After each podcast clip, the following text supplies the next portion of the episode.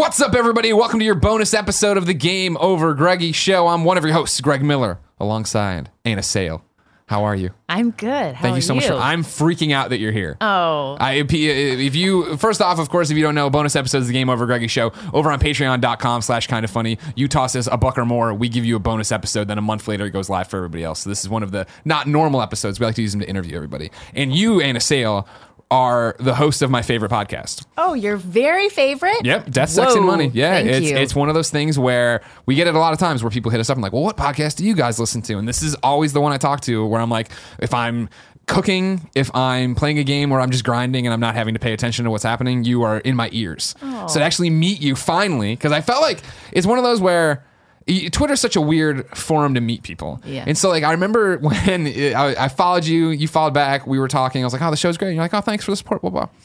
And then uh, it's that weird thing of for me and the audience we have, right? We call the kind of funny fans best friends, and it's because all we do is talk about ourselves.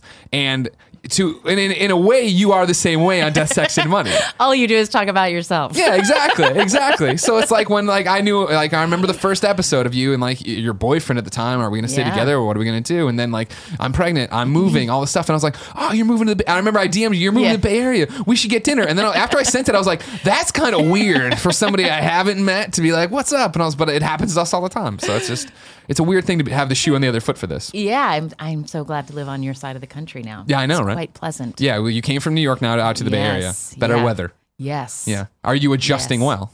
Of course. Mm-hmm. Yeah. I actually, I'm still working East Coast hours. So I'm done at 3 p.m. So I've got daylight, which I think is part of why I so very much like my life now. Yeah. Because you have some afternoon time. Sure, Yeah. of course, yeah. But Yeah. those mornings got to be killer. Mornings are tough. And And how Yeah. old's your child right now? She's 10 months. Yeah, Yeah. so but the- daddy's on morning duty Oh, because okay. mom's got to go to work. so he does breakfast. You've nailed Yeah. it. You've nailed it. You've cracked the code on that one. So let's start with death, death sex, and money. Mm-hmm. For somebody who doesn't know, one of our podcast listeners who hasn't listened to my advice and listened to this show, Mm-hmm. what is it? Uh, it is an interview show um, where I wanted to do interviews and hear people's stories that were about the things that I felt like were often left out because of manners or trying to be polite. Mm-hmm. Sure. And, and were the things that I actually needed to hear about. Like, how did people make money, start their careers? How did they figure out that their partner was actually the one? How, how do they think about like, making making good decisions because we're all going to die. so, so so that was sort of the idea. Was the jumping off point was I wanted to do a show that was around like look, we all deal with this stuff. We don't talk about it. So we're going to structure conversations about the hard moments and transitions mm. in life to try to just kind of t- t- sweep away some of the feelings of taboo and also aloneness and isolation that you feel when you do deal with hard stuff. Yeah. That's, I mean, it's always fascinating for me as we build our community and build this audience to watch other podcasts and other communities do the same thing in Mm. a different way. And that's what I've loved about watching. I mean, I've been there since episode one. I have. forget, it Yeah. must have been, was it the, This American Life gave you guys a shout out? Yeah, yeah, very early on, which Yeah. is amazing. So that's where I, Yes. I got the jump and I hopped over. But to see like where you guys are now, where you've just done, you know, I loved the whole how do you deal with a breakup arc you guys had because Uh-huh. Yeah. it was this episode's coming up. Go to this Google Doc, Yeah. fill in this and build a set list and all these different things. And now you're doing it for I forget what's the other the new one because there was like a million you tossed out of like now there's we're doing student loans, so people are sending us emails that are like, "Holy!" Sh-. They're like telling like to the cent how much money they owe Yeah. and how it shaped all of their choices about Sure. Career and you Where to know live. where to Yeah. live and when, when they can get married and all this stuff. And and it's such a secret because you feel so ashamed if you've got tens of thousands of dollars of debt and don't know how you're going to pay it off. Right, and, it, and I think for every American, everybody's like, "Oh, we get that." Yeah, But yeah, exactly. Like my Canadian girlfriend, though, when I go up there and talk to her family, I, I went, went up there uh, for Christmas, and they do a, a, a brunch with all the extended family. Mm-hmm. And when they came over there, and they're meeting me for the first time. They're talking. Then it was though. Walk us through your education system, Oh. and I and I and I started throwing away how uh, throwing out how much tuition costs, and then had to be translated into French, and people were freaking out. of just like, "What are you talking?" I was like, "It's just everybody does it. Everybody knows that's how it's going to be." Whatever. Yeah. Yeah. I was just in Sweden. I have a baby who's 10 months old. So and I was talking to some radio colleagues, and they were like, "What did you do when you went back to work?" And I was like, "Oh, well, you know, we just picked up where we left off with the show." And they were like, "No, no, no, we meant with the baby." Yeah, yeah. because to them, like, you take at least a year off work. You know, I was back after No, four months, and that's the same way talking to that family up there of like how it's run in Canada of like what it's Yeah. three months and you're back to work. Well, yeah, Yeah. Kid's gonna be 18 soon enough. yeah, she's very independent. She can Yeah. take care of herself. Exactly. Four months. Yeah. You open up the dog food, you walk Yeah. out. It's fine. She'll be fine. She's got, she knows, what she's doing. So, what I want to know to start with is. I, that's always been the great thing about death, sex, and money. This idea of the things we think about a lot and need to talk about more. Was that where does that idea start from? What were you doing before this? Were you podcasting? Other Mm, no, it's it's like a. I wasn't. I was just a traditional public radio newsroom reporter, and I was actually covering politics right Okay. before I started the show. And so it, it seems like quite a jump to go from covering news to going really deep into personal stories and talking about my own life. But I think it was.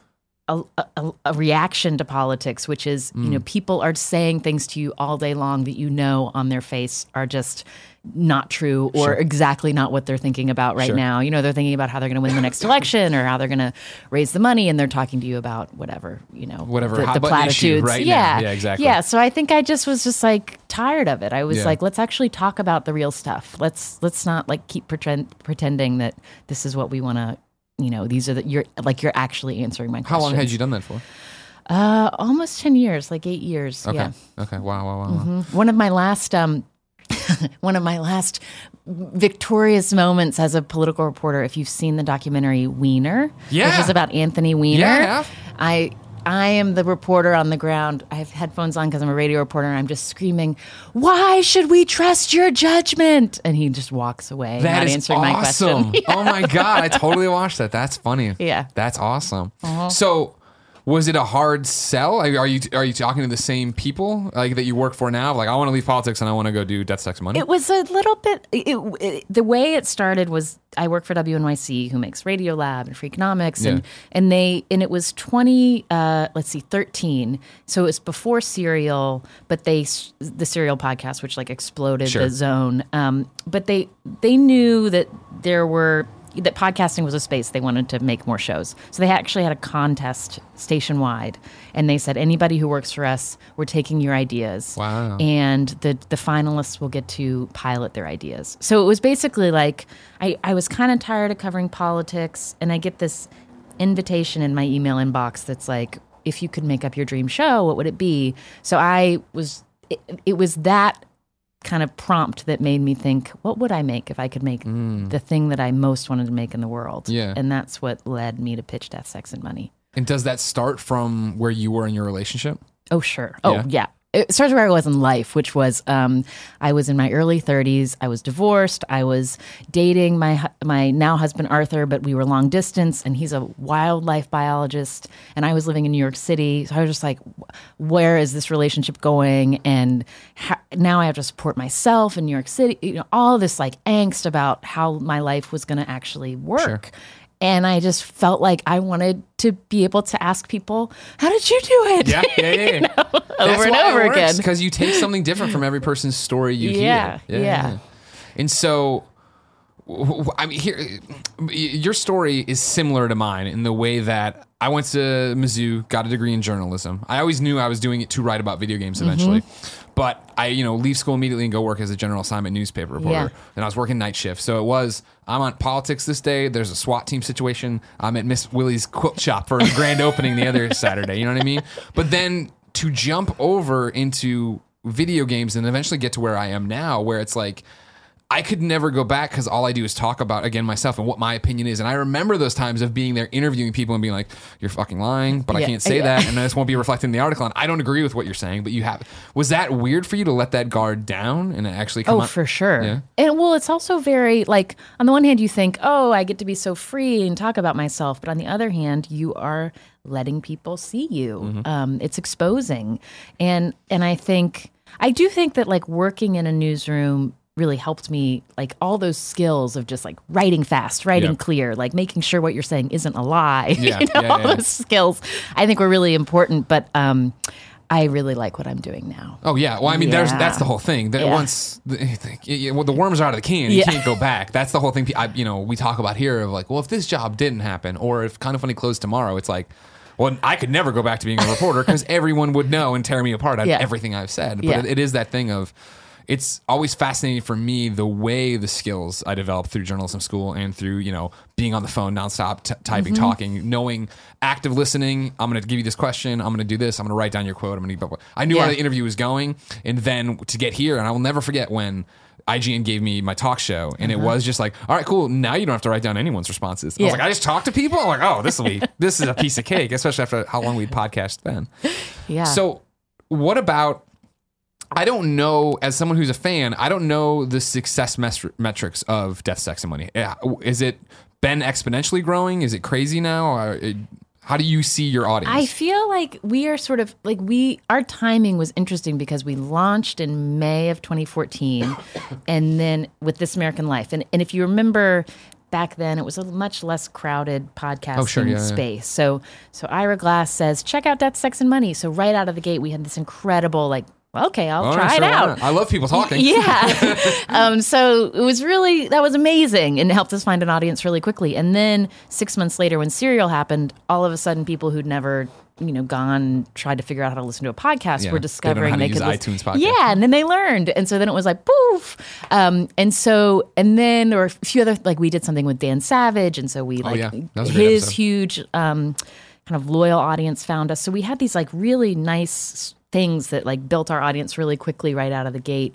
Um, and then and now it's like people are discovering us, but I think you're not having the same like boo, boo, boo. Sure, the Um, big the big jumps. yeah, Yeah. but but I actually kind of like I'm into it because now I f- I- I feel like I have a real like now I'm thinking okay the podcast space is super super crowded how do we keep making sure that the listeners who are our listeners really feel like we are taking care of our community and Sure. that they feel like our best friends you know Yeah. like Yeah, you, yeah. like it's like what can we ask our listeners to do and what what little presents can we give back to them so that they keep thinking of death sex and money as like their show Sure. you know and so that's a really fun creative Right. question Yeah, yeah. you know what can we keep doing to surprise them Yeah, trying to keep the audience on their toes is always Yeah. a big thing for us, right? Like right before you got here today for a time capsule on when this was filmed, uh, Steven Ogg, who's on The Walking Dead and Westworld, he's a friend. He came in and just did the morning show with us, right? And that's like a fun thing for the 2,000, 3,000 people who watch that live and don't get the podcast. And, you know, they understand what's happening down the line.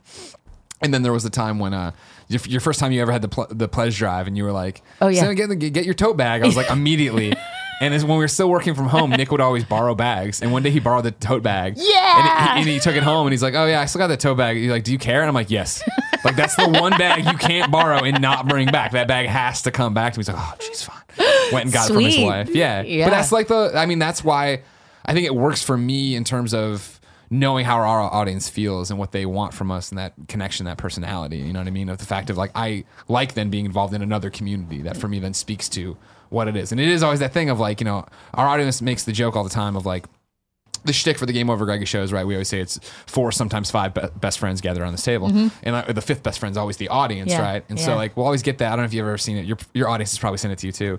But this uh, image that's a meme of these girls who are eating ice cream in this ad, and it's like a billboard, and then there's a guy sitting on the ground like laughing with them as they eat the ice cream. And they're like, and people are always like, "That's what That's it feels me. like. That's what it feels like to listen to your show." And that's how I always feel with you. Where it is that thing where I'll be listening, like, "Oh, d- oh, don't do that. Oh. Why would you? Oh, no, that's a bad financial plan. Don't do. You know what I mean? So to get involved with something that way is always fascinating. You know what I mean? Did you know? Like, were you? I mean, you're talking about how early podcast was then in terms of like how many there were. Did you expect that? Did you know that that that would be something? I had happened? no idea. I Yeah. mean, it's like when you start something, because when you come from broadcast, you're like, no matter, you know, I'm going to make this story and it's going to go out on the transmitters, and Sure. whoever's driving their cars is going to hear my voice, Yeah. or cooking their dinner. And then I was like, shit, with podcasts, they have to press play and they have to choose you over and over again. And so that was a whole. Um, I remember just being terrified. Like, what if no one presses play? Yeah, yeah, yeah, yeah. How will they find us? What will they do? Yeah. Please leave a review. um, so it's been, but what was so cool is like right from the very beginning, I kind of had a sense. I was like, well, this is what I want to hear more of, Mm. and you, I, we immediately got emails that were like, oh my god, when he said this in this episode, it made me think about this moment in my life, and people just were very quickly like opening up and telling us Yeah. their secrets in our email inbox, and so it was like, okay, we've we've hit something. Well, that's we- always what it comes down to Yeah. content, right? If you Yeah. make something you'd want to enjoy or and listen to, then there you go. There's going to be an audience for it. You just never know how large it's going to be. Yeah. And that was the thing of like, you know, people always talk about us where it's like, oh, you, I was with you guys from the Spare Bedroom to this Yeah. studio to Kind of Funny Live, this, you know, giant event. And for you, I'll never forget when it was like, and next week's Jane Fonda. I was like, how the hell did they get Jane Fonda? You know what I mean? And then I book you for this show and you start tweeting like, oh yeah, I'm doing this thing live with Alec Baldwin. I'm like, what the hell? You are quickly moving out of the stratosphere of somebody who should come hang out with us in San Francisco. Were those? How did I mean? Do those are those do, are those milestones for you of hitting those Oh kind of things? yeah. Well, the Jane Fonda episode that was when I was the, before the show launched. Oh, wow. So I was, you know, didn't know what was going to happen, and and it was such this weird. She had this book that had come out that was about adolescence and sex, and Yeah. I was like. You are a woman in your 70s. Why are you writing a book about this? Information might be dated. Yeah. And so, um, but turns out she happens to be like a real activist around issues of sexual health in teens. And so I, I, that's how we got her. I was like, I would like to talk to you about how you thought about sex when you were a teenager and some other things in your life. Are you cool with that? And she was like, cool. So we did this really amazing interview um, that I just was like, she just was so open. Yeah. Um, and it's still one of my favorite episodes. But but when I actually recorded that interview, it was before the show had launched. So she, you know, I'm like, there's this. It's going to be called Death, Sex, and Money. It's cool, right? She's Yeah. like, "Yeah, okay. Yeah, yeah. and then we went from there. Yeah, I think she talked about it in the show, right? Yeah. Where she mentions like that's a weird title or something that effect. Yeah. And then Alec Baldwin, is that that you've already grown in that space enough that it's easy to get it? that was a cool thing because um, they he he had a new memoir out and uh, he was doing a big event in New York City and they reached out to me to Nice. do to be the interviewer. So that that was like a nice like email to get and confirmation of like oh I know what I'm doing. Yeah, yeah, yeah. People, yeah, yeah, yeah. Yeah. Well, that is the thing of like, I as somebody who interviews people all the time, you're great at it, and I'm, I'm sure you. you. know that, and I'm sure people. I hope people tell you that all the time. But it's that thing where I, I, I always. This is a weird reference. Stick with me. Okay. Uh, do you remember the 49ers Seahawks game a few years ago? Where No. okay, at the end of it, there was this controversial cat. This whole thing of them. There had been all this lead up, people screaming at each Oh, other. was blah, this blah, blah. about Sherman? Yep. Okay, yeah. And he's like, and he and he gives this post game interview to Erin Andrews. Yeah. And I'm watching this on the, on a plane, and, and he's like, I- it was something like, I, I told you not to come for me, don't come for me. And and I in my seat, I go, who? And Erin Andrews goes. Who were you talking about? And, and I was like, that's that. And that for me, as somebody who interviews people, is the thing that so many people would miss. Uh. That they would be like, I don't get the reference you're making, and I'm going to keep going and not sit there and, and expose myself to not understanding Yeah. maybe something that I should have. Yeah. And so many times on your show, I hear yeah, I'm, you're, you ask the question I'm about to, th- I'm thinking about, or what I want to Oh. know next, which is always great. And then you have an infectious laugh, with, which I'm a big fan of. Thank you. No, no problem, no problem. The killer combo. yeah, exactly. That's how you get. Well, that's how you do it all the time too. You ask tough questions and then you laugh it off. Yes, like, "Ah, aren't I can't get mad at charming? I'm not threatening at all. Yeah, exactly. That's how you get it. Um, so you, you we talk, you know, Jane Fonda, and you're asking tough questions to her, and all these different. I, do you find yourself with this? Do you get into a lot of sticky situations where you're talking to people about their sex life or these stories or money, and they stop you and they're like, "I don't want to talk about that," or "I want to pull back on Uh, this." I don't think those are like I say that at the beginning, the beginning of every interview. I say, Mm-hmm. you know, I'm going to ask you personal questions, and if there's anything that just feels like it's in a zone where you don't want to talk about, you can just say, I don't want Yeah. to talk about that, and we'll move on.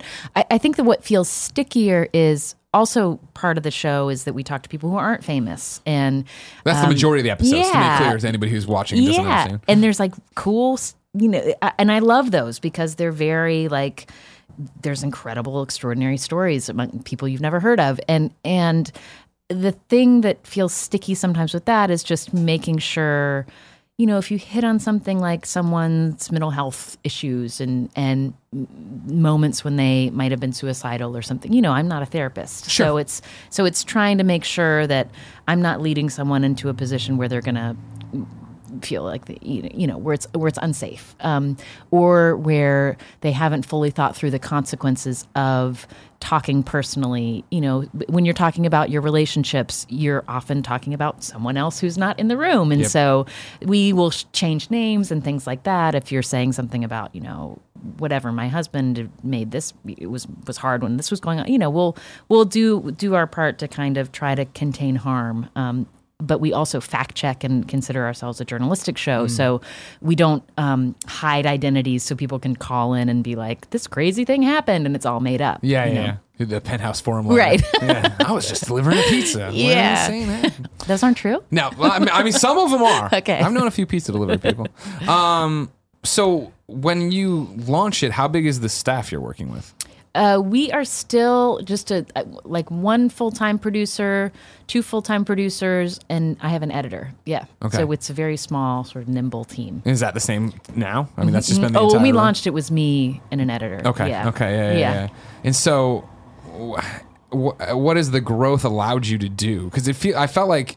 I, I, you know, the way we do our shows is, is we, we ours is all topical. Yeah. So like we're, you know, recording on a Tuesday and then publishing on a Friday, but we're not doing the fact check. You know, Mm-hmm. oh, you want to bash somebody? Go ahead. We're not going to call for comment. then go to hell. But I mean, for you, like, what does that timeline look like in terms of getting a show out? How how many, many oh, it weeks are you working? depends. I mean, all of our sh- uh, interviews are edited and kind of. Um, we we will track. You know, I do narration. There's music, and we spend a lot of time.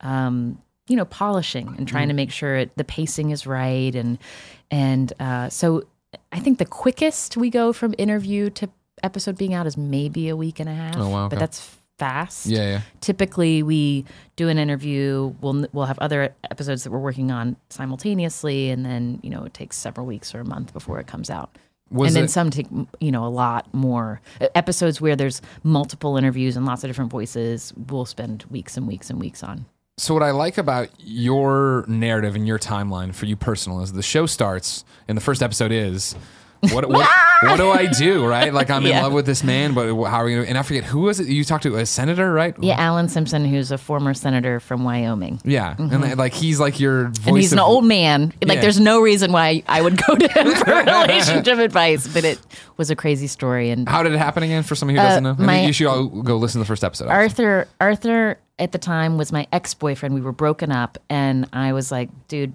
we're this is this makes sense. We love each other, but our lives aren't going in the same direction. Right. And he didn't want to stay broken up. He wanted to get back together. And I was at that stage where I was like, maybe we shouldn't talk. Um, so he wrote a letter to Alan Simpson, former US Senator, and said, Here's this woman, Anna. We, you know, here's what happened in our relationship. Will you call her on my behalf? And Like, why- but why- like why go to Arthur? Cuckoo, like so weird. Like bec- basically because I was supposed to be Arthur's date at this th- event in Wyoming. He studies animals in Yellowstone, so he was getting this prize in Yellowstone outside of Yellowstone. Senator Simpson was going to be there. Gotcha.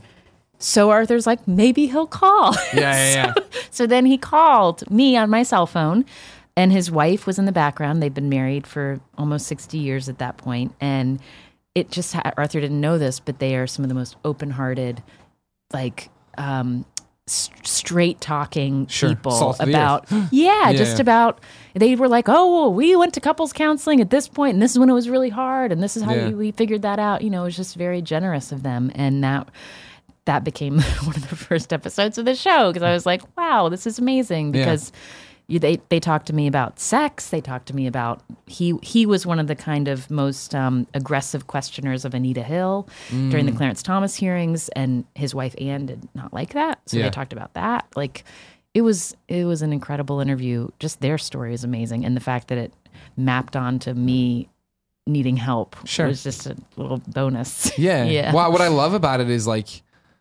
it's such a great microcosm for why the show exists and why it needs to exist, right? Hmm, and the fact that mm-hmm. you're like it is like, oh, how weird that this older gentleman and his wife would be talking about sex and this, that, and the other. And like that's what the podcast is of like, well, we should be talking about like, yes, we went to couples counseling. Yeah. Yes, this is needed. Yes, everyone has moments of weakness or needs or desires that need to be met in some way. But like, yeah, it is all closeted away and you don't talk about it in public. Yeah. Yeah. Yeah. And it was like a bonus that they're in their 80s. He's a Republican. Like, it's just totally unexpected. yeah. Yeah, exactly. So then that happens, but then you and it- it's so interesting to track your trajectory of like, okay, you guys weren't together, and there, may- maybe it wasn't going to work out, and then it does, but then you he got the job out here, right? And that's why you moved across the country. Mm-hmm. Yeah. Was there ev- was there a gut check moment there of like, fuck, this is exactly why I wanted to break up. This is why I want to be around. Well, uh, sort of. It was kind of like, um, yeah, that was what was so hard for us was he has to he's he's an academic person so he needed to be on a college campus somewhere probably near nature. And we i was living in brooklyn working I was in gonna say, not a lot of that in Manhattan, yeah like so so um there were not very many places on planet earth where it would make sense for both of us to Yeah. live and get to do the kind of work that we love to do. And berkeley it just so happens is one of those places. So when he got the job offer it was like oh my god this is amazing that was my first thought and then second thought was like oh god what does this mean Yeah. and then because of the gift of the internet um, we worked it out so i could just keep making the show Was there concern on your part that you weren't going to be able to keep doing the show? a little bit, Yeah. yeah. Well, uh, yeah. It's just like how does it, how is this going to work? A- and if I can keep doing the show, is it still going to feel the same if Yep. I'm not surrounded by my team and Yeah. and um, you know? But but it's been pretty it's been pretty great. Like um, getting to you know I'm just I'm on Slack all the time, conference calls all the time, FaceTime all the time. Like it it's not the same as being in the same place, but it's Close. it's close. Yeah. You know. that was always the thought. I mean, because I, uh, granted, our products are very different, right? There's Yeah. this video component that we're live. We put out like three shows a day because we're stupid. But uh, like that was that's always been the thing of like with my long distance girlfriend Jen, right? Of the fact that she's in Montreal and I'm here, and it's like, well. I love her enough where if it, we could never figure out how we're going to be together, that all right, cool, I'll move to Montreal. Yeah. But it's like, what as the figurehead of kind of funny, what would that do to everything? You know what I mean? Yeah. Like, what a wrench in the works. So I can only imagine for you, like, you start this podcast, you do this thing, you build this team, and then you're like, all right, peace out. And like, ah. yeah well that was interesting to me that the, the the biggest feeling of guilt and anxiety i had when i was moving out here was like what will it do how will it affect the people that i work with Yeah. you know because when you're building something with people who you come to trust and love make doing creative stuff with Yeah. like it's it's scary to feel like you're somehow making their life more difficult by Sure. moving across the country um but uh it's turned out okay Yeah, no, Yeah. no, no. But I hear you. I mean, that's the thing of like for me, that was always the concern. You know, one of our co-founders, Colin, just left the company, Mm-hmm. and even like when he was talking to us about going, he was feeling the guilt of like leaving us in this thing. And it's like, no, we understand. Like, Yeah. you know, this is how it's got to be. And I think that's the thing when you have a team that is supportive, when you have a team that is going to continue to make the product no matter what. I think you're okay. It'll all work out. yeah And so then, how do you like being a mom? It's great Yeah. yeah Did you always want to be a mom?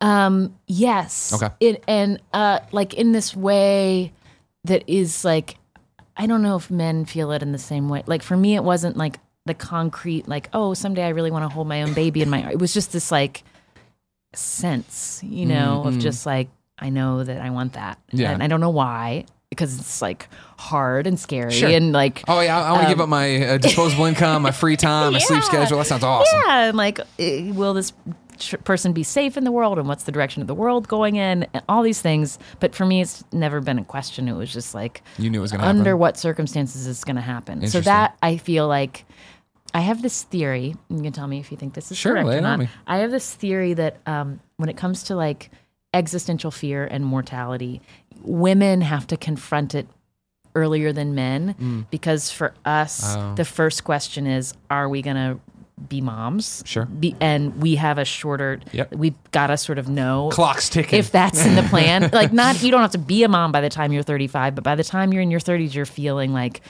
if stuff's not lining up the way I need it to line up, Sure. then this this thing that I think I want to do is not going to happen.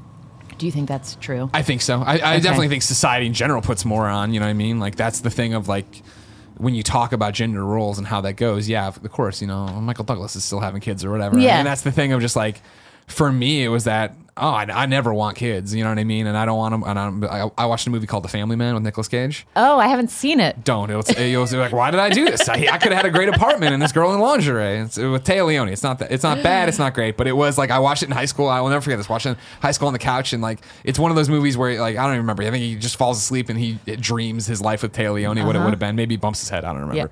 But uh. I remember then he comes back to his real life where he lives in this like skyscraper and he's got this uh, super attractive girl who he's, just having sex with and he's got this great car. And the movie ends and the, the moral is like Don't have kids. what a great life it would have been like. And he goes and meets Taylor and I was I took the exact opposite thing like well, that sounds like crap. I don't want that. You know what I mean? No thank you. I'd rather be able to buy fucking video games whenever I want to. So you're clear.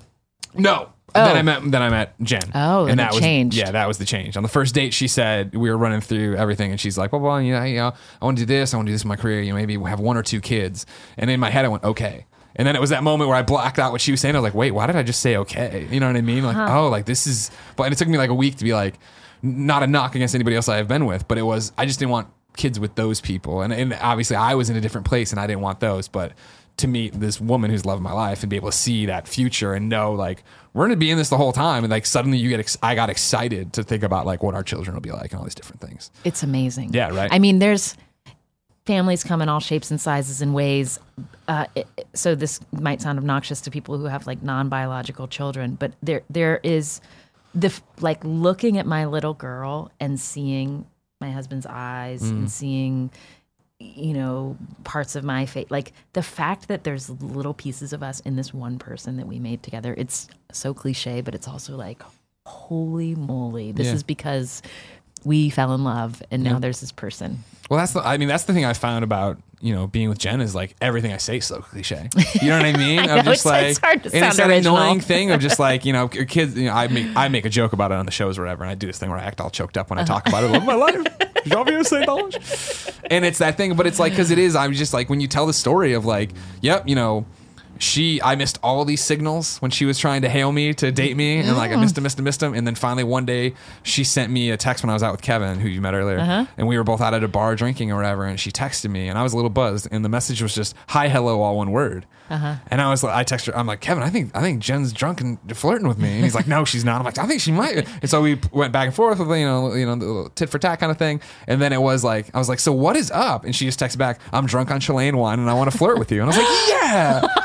And so that night we set up this date because she was coming into town the next week, uh-huh. and like the date. So I, we it, it was one, once we started, it was over. You know what I mean? We were just Yeah. texting non nonstop. And so the night before our first date, I remember texting Tim, who had known her longer than me, and I was like, dude. Jen's awesome. Well, first off, I was like, "Hey, are you there?" And he didn't respond. And then he responded 45 minutes later. He's like, "I'm here." I'm like, "Nope, I was vulnerable. You missed your opportunity." He's like, "No, no, tell me." I'm like, "Jen's awesome, and I'm gonna marry her." And he, and uh-huh. I'm like, "You can screen cap this and throw it in my face when this blows mm-hmm. up." But like, mm-hmm. I, like something's happening here. And then the next day, you know, the next day was our first date, and it was off to the races hmm. both for, for both of us because it was like we knew we were together, and that was that, and that's how this is going to be. Hmm. And so it's awesome. Uh, it's cliche to tell that story to people, you know what I mean? But it, but it was that like when you know you know stuff, and I hate I when I when I mm-hmm. didn't know and I didn't have Yeah. anybody, you're like, all right, sure it is. Well, I didn't have that with my husband. Really? The know you know. Because I was like, I know I I know that like there's you are so interesting to me and like I want to hang out with you and be like date you. Yeah. But the like marry you, I was like, Ugh. That took Really? a long time. Yeah. How long did it well, take? Well, it took a while because I was married before. Yeah. And I was like d- divorced and not that long out of that experience when I met Arthur. So I was in like total kind of Mm. Mode? mourning that. Yeah, guarded and also just like just a mess, Sure. you know. And then there's this like amazing man and it took a while to be able to like just see him with clear eyes. Sure. You know, not through my own drama and Yeah. be like, "Oh wait. God, you're amazing." Yeah, yeah, yeah, right. Wait a You second. know? No, I, I mean, I had done Yeah. the very, you know, I grew up in Chicago, went to school in Missouri before I moved out here, and I did the incredible Midwest thing of went to college, had a college sweetheart, married her right after school. We're still children, but we get Uh-huh, married, you know what I mean? And then got the job in San Francisco and moved everything here. And then it was like, oh, wait. This world's really big and we don't know what we're doing. And she found a job she loved as much as I loved my job. Yeah. And that pulled us apart. And it was that thing of, I remember when we broke up, I was like, the next I, I knew the the fact that I, I put my job above her that, that's all you need Yeah. to say right and so i always said like i'll get married again but the next person i marry will have to be the person that if they're like i'm not leaving montreal ever then i'm like all right moving to montreal Yeah. you know what i mean we'll figure it out see you and like Yeah. that's how i feel about jen where it's like this will happen one way or the other yeah. Oh, I didn't know you also had a first marriage. Oh yeah, yeah, yeah, yeah, Yeah. And that's why I think I, Mm-hmm. I connect so much with so many of the stories there. I took a lot. There was a lot of time because I was so young and stupid though. Yeah. So there, there was a lot of time before I, that happened there before I met Jen or anything like that. So I understand what you're talking about of coming out and Uh-huh. Being like, what am I doing? What is life? Yeah, exactly. I gotta figure this out. Yeah, yeah, be free. How long were you married? I forget.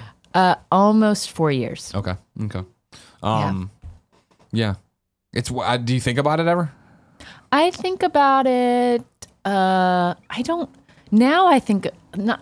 I mean, I think about it with this like hazy, like, wow, that was my life in my twenties. Yeah. Like yeah, yeah. that was that feels far away. Yeah, life that- feels very different. I mean, as a huge comic book nerd, that's what I always joke around Yeah. about. Is like, you know, I feel like my life gets retconned every so often, Uh-huh. and like, you know how like, you know, when they change Superman's history, they still keep Lois in Smallville. So there's Yeah. that, and like, so I have this wiener dog Portillo. He's there in the middle Uh-huh. of the thing, and like, he's like the one constant. So it's like, all right, we like Greg living here, but uh, destroy it, move it there, put it there, keep the dog. Yeah. Yeah. keep the dog. The dog's still a big part of his story, but to think back on previous relationships, the marriage, all that stuff, it just feels like an alternate universe where I look back and I was like, God, I moved here and I was engaged for nine months. Then we went back, we got married, then, you know, moved out here and we were together out here a year and a half. And it was just like, we lived in a shitty attic apartment where it was way too hot. And it's just like, so, so far removed. Yeah. And then to sit there and be like, I'm, I'm as, as of recording this two weeks, I'll turn 34. Uh-huh. And it's just like, man, like I am not who I was at 24. And like, this is so different of like, you know, to look back at photos even and like, who is this person? yeah. Life is weird. Yeah. Why did you choose to wear that? Yeah, Yeah. exactly. No, no, no, totally, totally, totally. Yeah. 20s are hard, man. Everything's hard. Well, that's true. Uh, that's the, Thanks for bringing us just down. letting you know. Just letting you know, everybody. And I, I was. I mean, it gets. I mean, just like, like I'm just. I hate being an adult. You know what I mean? Of Mm. like the adult things that come up of all right, taxes, and like you know we're small business owners, so it's just me. Tim and I always t- joke around about it, but like when Colin was here, him and Nick would get into the conversations about the financials and this, that, and the other, and how can we do this and not do. And Tim and I would just look at each other, oh, totally glassed over, like we don't know what's happening. And that's like, oh, back in the day, Nick's like, when even before like, we started Kinda Funny, and we were just doing the GameOverGreggy stuff. Yeah. He's like, you should probably use this account. And I'm like, all right. Yeah. No, did no research, just send my stuff to this guy and he sends back the paperwork. I'm like, great, thank you. Cause I don't know what the hell I'm doing.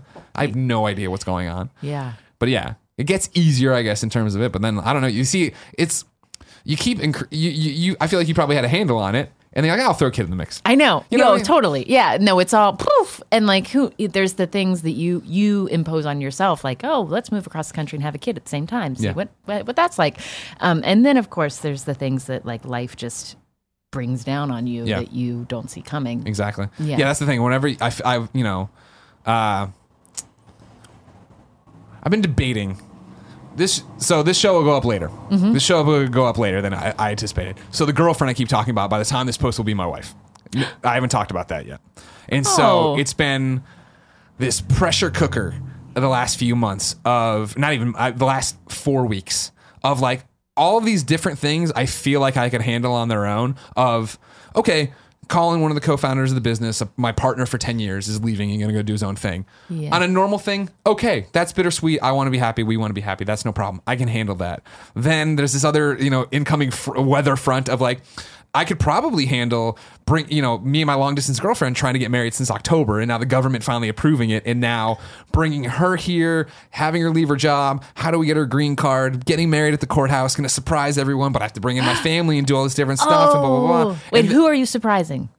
the world Eh, oh, that's like, awesome. I go back to the best friend Yeah, mantra. Like yeah. they don't like it's this is I, we're not we're not. I mean, people know, right? Like, Yeah. So yesterday, in terms of filming, uh, Jen put up her thing saying she's leaving Square Enix, which is her job, right? Uh-huh. Yeah. And then next week, I'm gonna go up to get her at her goodbye party, and she's gonna tweet, "I'm moving to San Francisco to be with Yeah, Greg." yeah. And then May 1st, we're gonna tweet, "Hey, we're at the courthouse married. Here's her dress, and here's me, and all this different stuff." And so like.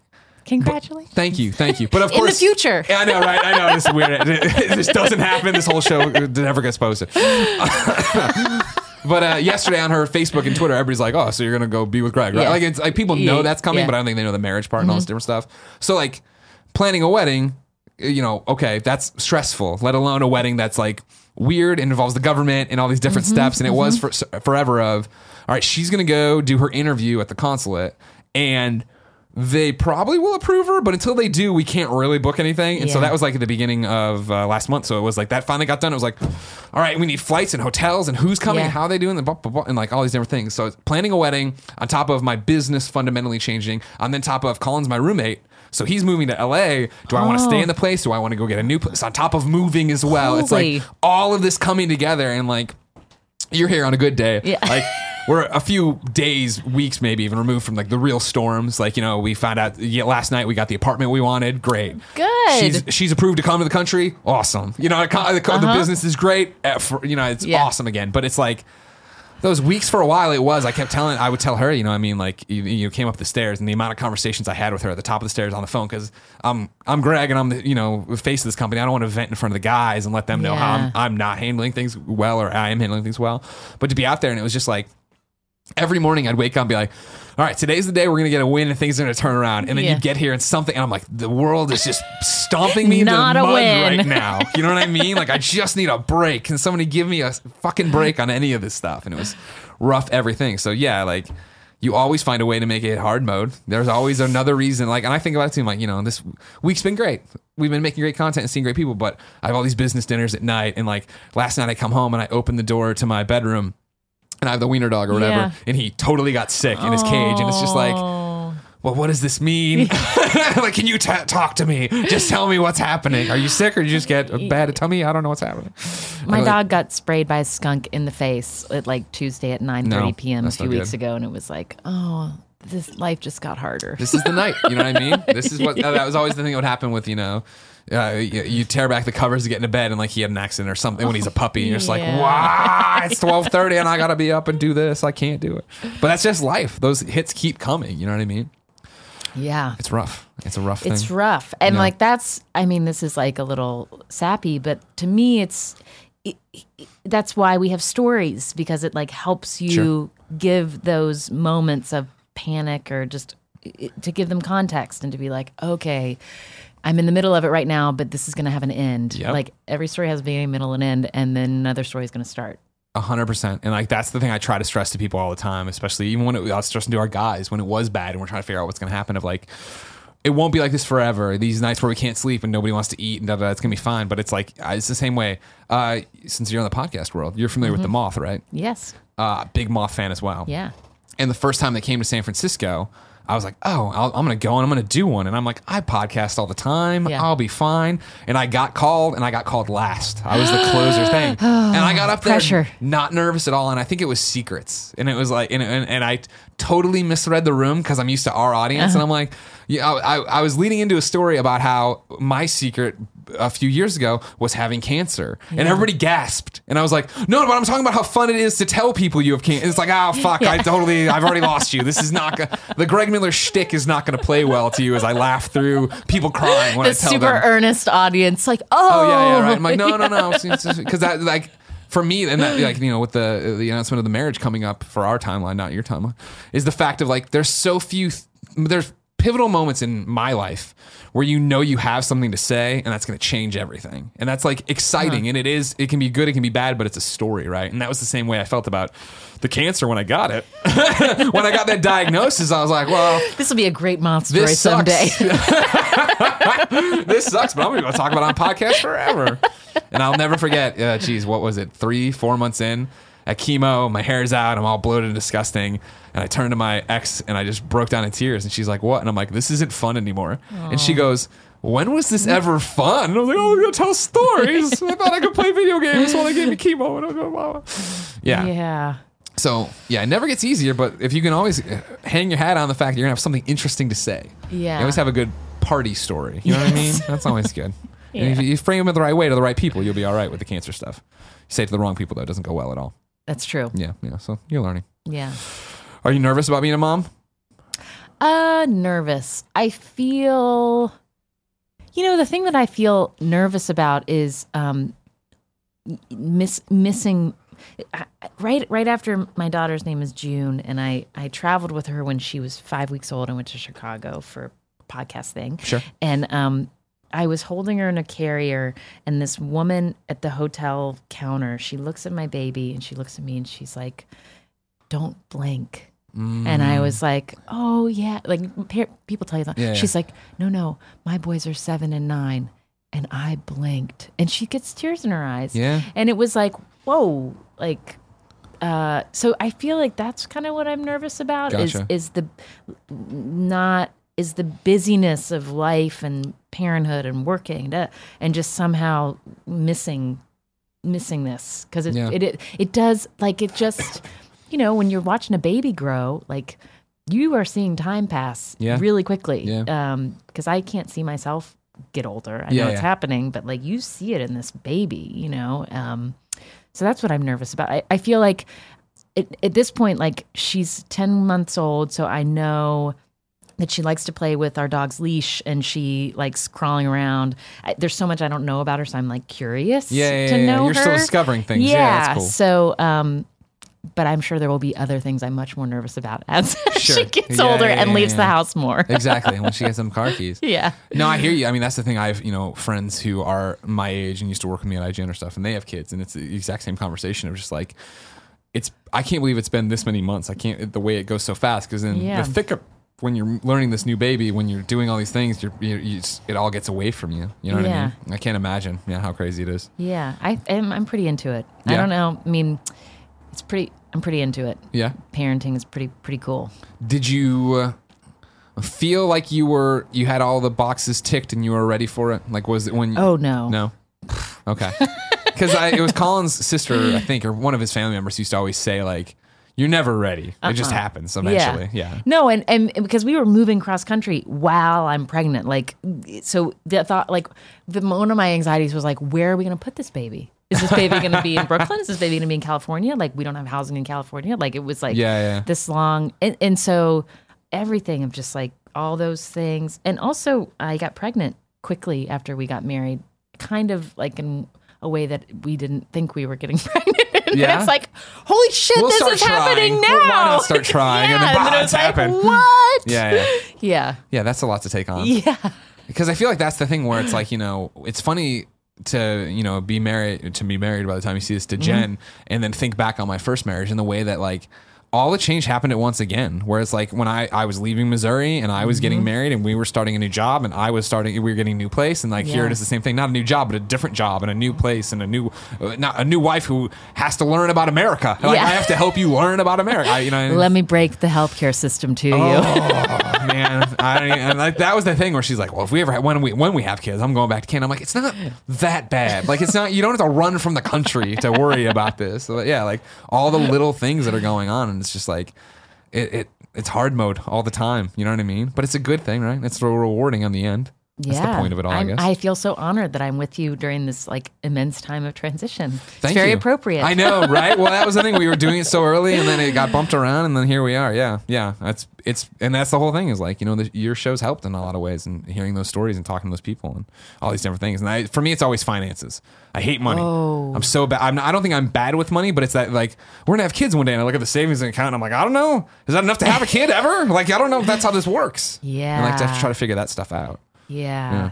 that's that's a scary thing. And that's why that I mean that was the thing of like you know sex obviously sexy in the title but like money I was like oh yeah I'd love to hear this what do you got and you've had so many interesting Tell people me on some more. I, feel like we can do a lot more about money, like because that is our deep shame place that we. In this, Everybody's right. in this Yeah, yeah. country. We just can't. And I have. That's where my anxiety lies. Sure. Is around money. Um, just around like, am I safe in the world? Yeah. You know. Um. And and uh, you know, you just, I, I, yeah. And, and and you're so alone and worrying about like no one will tell you this is what if you have this much you'll be fine exactly because nobody ever knows no. they can change it and also like people do it you just have to figure out how to do it Exactly. You yeah, know? and that's the whole thing. But yeah, I remember when I moved here originally to San Francisco and building that Excel doc and coming down to that I had two dollars of free money and any and I I remember crying. I'm just like Yeah. I I remember going to work and looking across at the coffee shop and my friends would go get a coffee before work and I'd be like. I can't wait till I can afford a cup of coffee across the street, right? Because that's like how crazy it was. And so, like, that's the thing is you think jumping ahead and being a small business owner and all these different things that, like, all right, cool, I'm in a great place and I, I'm in a good place. But it is that same thing of like, seems like a kid would totally upend all this. It seems like I don't know if I can actually do this and make that happen. And then what happens? Yeah, you know what I mean. Jen's coming here, and the whole deal with immigration is like she can't work for at least three months while like filing for green card and adjustments of status and all that stuff. And it's like. Okay, like I think we're gonna be okay, but like we'll tighten the belt here and there and do all these Yeah. different things to protect yourself. But yeah, it's super weird.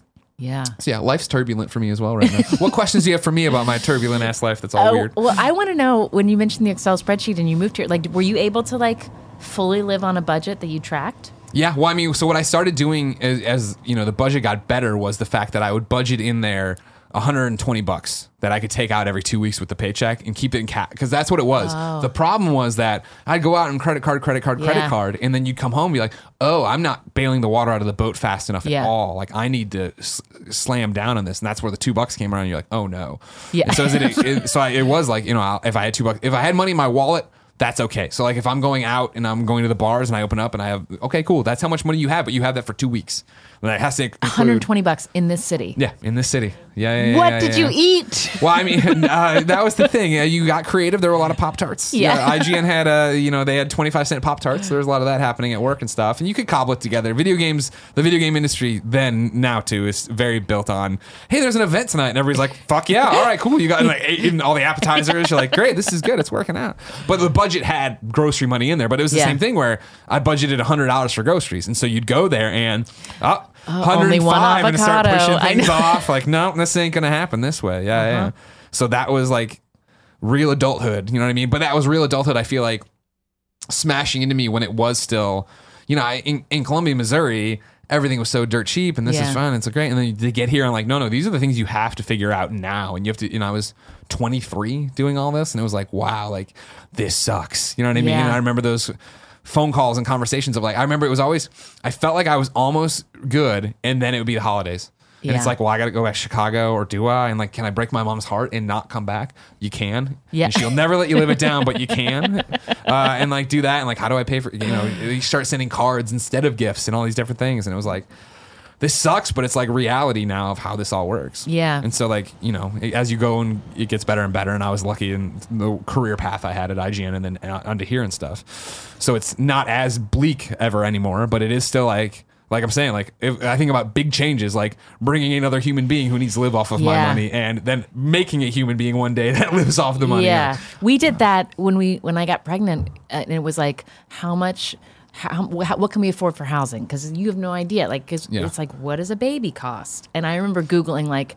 How many diapers does a baby use in a month? Yeah, you know, yeah, and then you go to Amazon, you're like, maybe a hundred bucks a month for diapers. It's a guess, you know, and then you just sort of, yeah, we had no idea. We just haven't, you know, and it's you just, terrifying that have to abyss. guess. Yeah, yeah. yeah. Mm-hmm. So now, are you still at the point where, with your daughter, you're super protective, or has it gotten? Because that's always usually it's the, people talk about their second kid, where it's like, oh, it'll be fine. Oh, it's playing with the light socket, big deal. But Yeah. the, first kid, you're like, ah, pad everything, do this. I'm watching you like a hawk. Yeah, we definitely have like the things on the cabinets now. Sure, yeah, yeah. Um, like the the booze cabinet and the like cleaning supply cabinet. was like maybe we should. Can open those. maybe we should do something about that. Uh, I have surprised myself that I'm not a super hovery mom. Yeah. Um, and I don't know. I, it just it- it's like I, I kind of like watching like if I'm sitting over here and like where's she gonna go? You Sure. know. Yeah, um, yeah. and then when she starts heading up the stairs, I'm like, let me go stand behind her. Um, I like watching how she and the dog interact. Oh, you nice. know, What kind of dog do they do? An Australian Shepherd. Oh wow, okay. Very good dog for a baby. Okay, because she can. She's also learned how to pull herself up Yeah, on his fur, Okay. and he just rolls with it. Um, but uh, yeah, so I guess, I guess you know, I'm I'm not and I also with food, it's like, oh, you interested in like trying this? Sure, let's see how you know. Yeah, so. I'm not like a a super googling. Oh, really? You know, mom. Like you can go there. You Oh, can- no, no, you- no, no. the internet will tell you Sure. all the ways you are damaging your Oh, yeah. child. Oh, so, yeah. so I sort of like I, I keep my distance on that and try to go by by gut and by what I've seen other parents do. I mean, don't get me wrong. I hate, I know parents hate it when this happens, so I'm not putting on that level. But I'm the same way with the dog. Yeah. Where when I got the dog, it was Oh. he just ate something. Google Yeah. What's happening? Oh my god. You know what I Yeah. mean? Like nowadays, he just he you just ate something random off the streets of San Right. Francisco. I'm like, whatever. You'll probably be fine. Go on.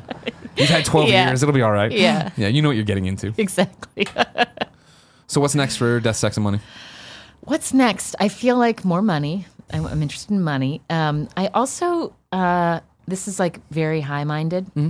but I feel like our show can play an important role in helping us as Americans hear each other. Mm. I feel like there's a crisis of our ability to feel connected to people who don't. We've talked about that a lot on our show. us. Yeah, yeah. Um, so I just feel like there's more to do. I feel, you know, like it's important work. It's important Yeah. to make people feel community. Like you know what that like. There's just so many ways to feel alienated and isolated Right. in our world, and e- creating these digital communities is actually really important. 100. percent Um, yeah. The you know? amount of people that come up to us at a convention are like, "You got me through the death of my family member. I thought about suicide. These, days." I mean, like."